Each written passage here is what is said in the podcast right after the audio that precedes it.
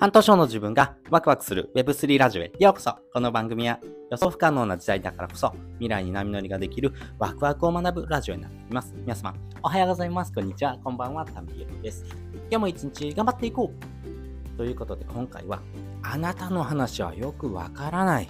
を解決するコツというテーマでお話ししたいなというふうに思っております。皆さんはですね、そんなこと言われたことありますか？基本的にですね、あなたの話がわからないというところはですね、まあ、自分が話したいことと相手が理解したところのですね、乖離が非常にあるというところです。このですね、えー、乖離をですね、少なくしていくためにですね、あるテクニックがあります。それがですね、あのスティーブ・ジョブズさんもですね、使っていたガバニングというふうなテクニックなんですけども、この方法をですね、取り入れてもらうことによってですね、えー、あなたのですね、えー、話し方、そして話がですね、より伝わって相手が行動してくれるテクニックっていうところをですね、え手に入れることができると思いますので、で、ぜひですね、やってほしいなというふうに思っています。で結論お話ししていくとですね、結論はですね、このガバニングって何っていうことなんですけども、基本的に箇条書きで伝えるということが大事になっていきます。これ箇条書きをですね、えー、行うメリットなんですけども、読み手や聞き手のですね、情報処理のですね、負担をですね、減らすことがですね、大きなポイントになっています。あ、なんだ、そういうことか、なんだって思った人もですね、ちょっとこの先が大事なんですけども、基本的に短く、そして魅力的に伝えるっていうのがですね、大きなポイントです。なぜならですね、この魅力的でないとですね、まあ結局ですね、箇条書きで書いたとしてもですね、うーん、あ、そうなんだ、ぐらいなですね、えー、ポイントにしかならないです。なのでか、えー、そのですね、過程というところとですね、えー、より伝えやすいようなポイントっていうところをですね、魅力的に見せるかどうかっていうのがですね、非常に大事になっていきます。まあ、このですね、えー、ガバニングっていうものをですね、使うことによってですね、実際のですね、プレゼンとかですね、あとは会社のですね、え、企画、あとは、え、メール一つとってもですね、このガバニングっていうテクニックを使うことで非常にわかりやすくですね、伝えることができるというところがありますし、実際の会議とかでもですね、こういったものをですね、使ってもらうとですね、あなたの話は非常に要約できててわかりやすいねっていうふうに言ってもらいます。まあそういうふうにですね、あ、この人できる人だなって思ってもらうっていう時にですね、こういった方法ですね、使ってもらったらいいのかななというふうに思ってます。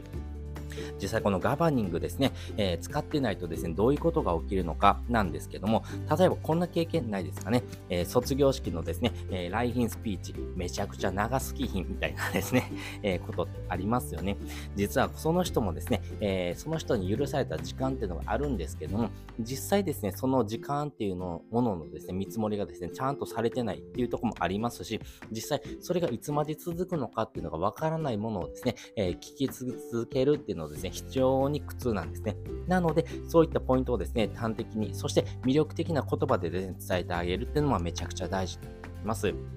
で、この Web3 の世界はですね、非常にえー、難しい、複雑なですね、内容をですね、えー、短く魅力的にですね、言葉として伝えていくっていうのがめちゃくちゃ大事になっていきます。池早さんとか周平さんもですね、非常にわかりやすい言葉でですね、えー、お話しされてると思います。やっぱりそういうふうなですね、わかりやすさっていうところがですね、大きな武器になっていきますし、人を動かすためにはその言葉っていうところ、そしてこの言葉をですね、どのように扱っていくのかっていうところがですね、あなたが持ってるですね、品格っていうところにも、え大きく、え反映されていきますし、それによってですね、あなたの人柄とか空気感っていうのもですね、非常に相手にも伝わりやすく、あなたのですね、えー、コミュニケーションコストも非常に低いわねっていうふうに評価されていきます。そういうふうなですね、評価を上げていくためにですね、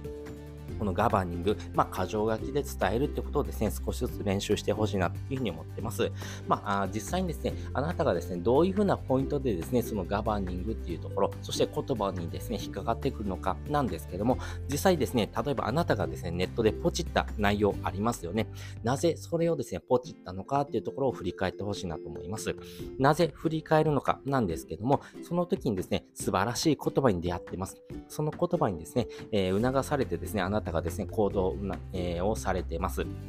なので、その言葉っていうのはですね、あなたの経験からできてますんで、その言葉にですね、え、価値を感じてくれる人、そして、えー、そのですね、え、言葉を通してですね、あなたからですね、発せられる、その評価っていうものがですね、え未来の誰かのですね、え価値に感じる、そういったですね、経験をですね、えプレゼントしてあげることにもつながっていくと思いますんで、よかったらですね、一緒に、えチャレンジしていきましょう。ということで、今回ですね、えまあ、実際にですね、えあなたもですね、えまあ、コミュニケーションの中ででですね、えー、こんな課題ありませんか？っていうところでですね、あなたの話がよくわからないを解決するコツっていうテーマでお話をさせていただきました。そして本日の合わせて聞きたいです。本日の合わせて聞きたいはですね、NFT は機能ではなく意味を売ってる理由っていうテーマにですね、リンクを載せております。実際ですね、この NFT 自体はですね、機能ではないです。意味なんです。そしてこの意味っていうものをですね、どのように捉えていくのかってことがですね、めちゃくちゃ大事になっていきます。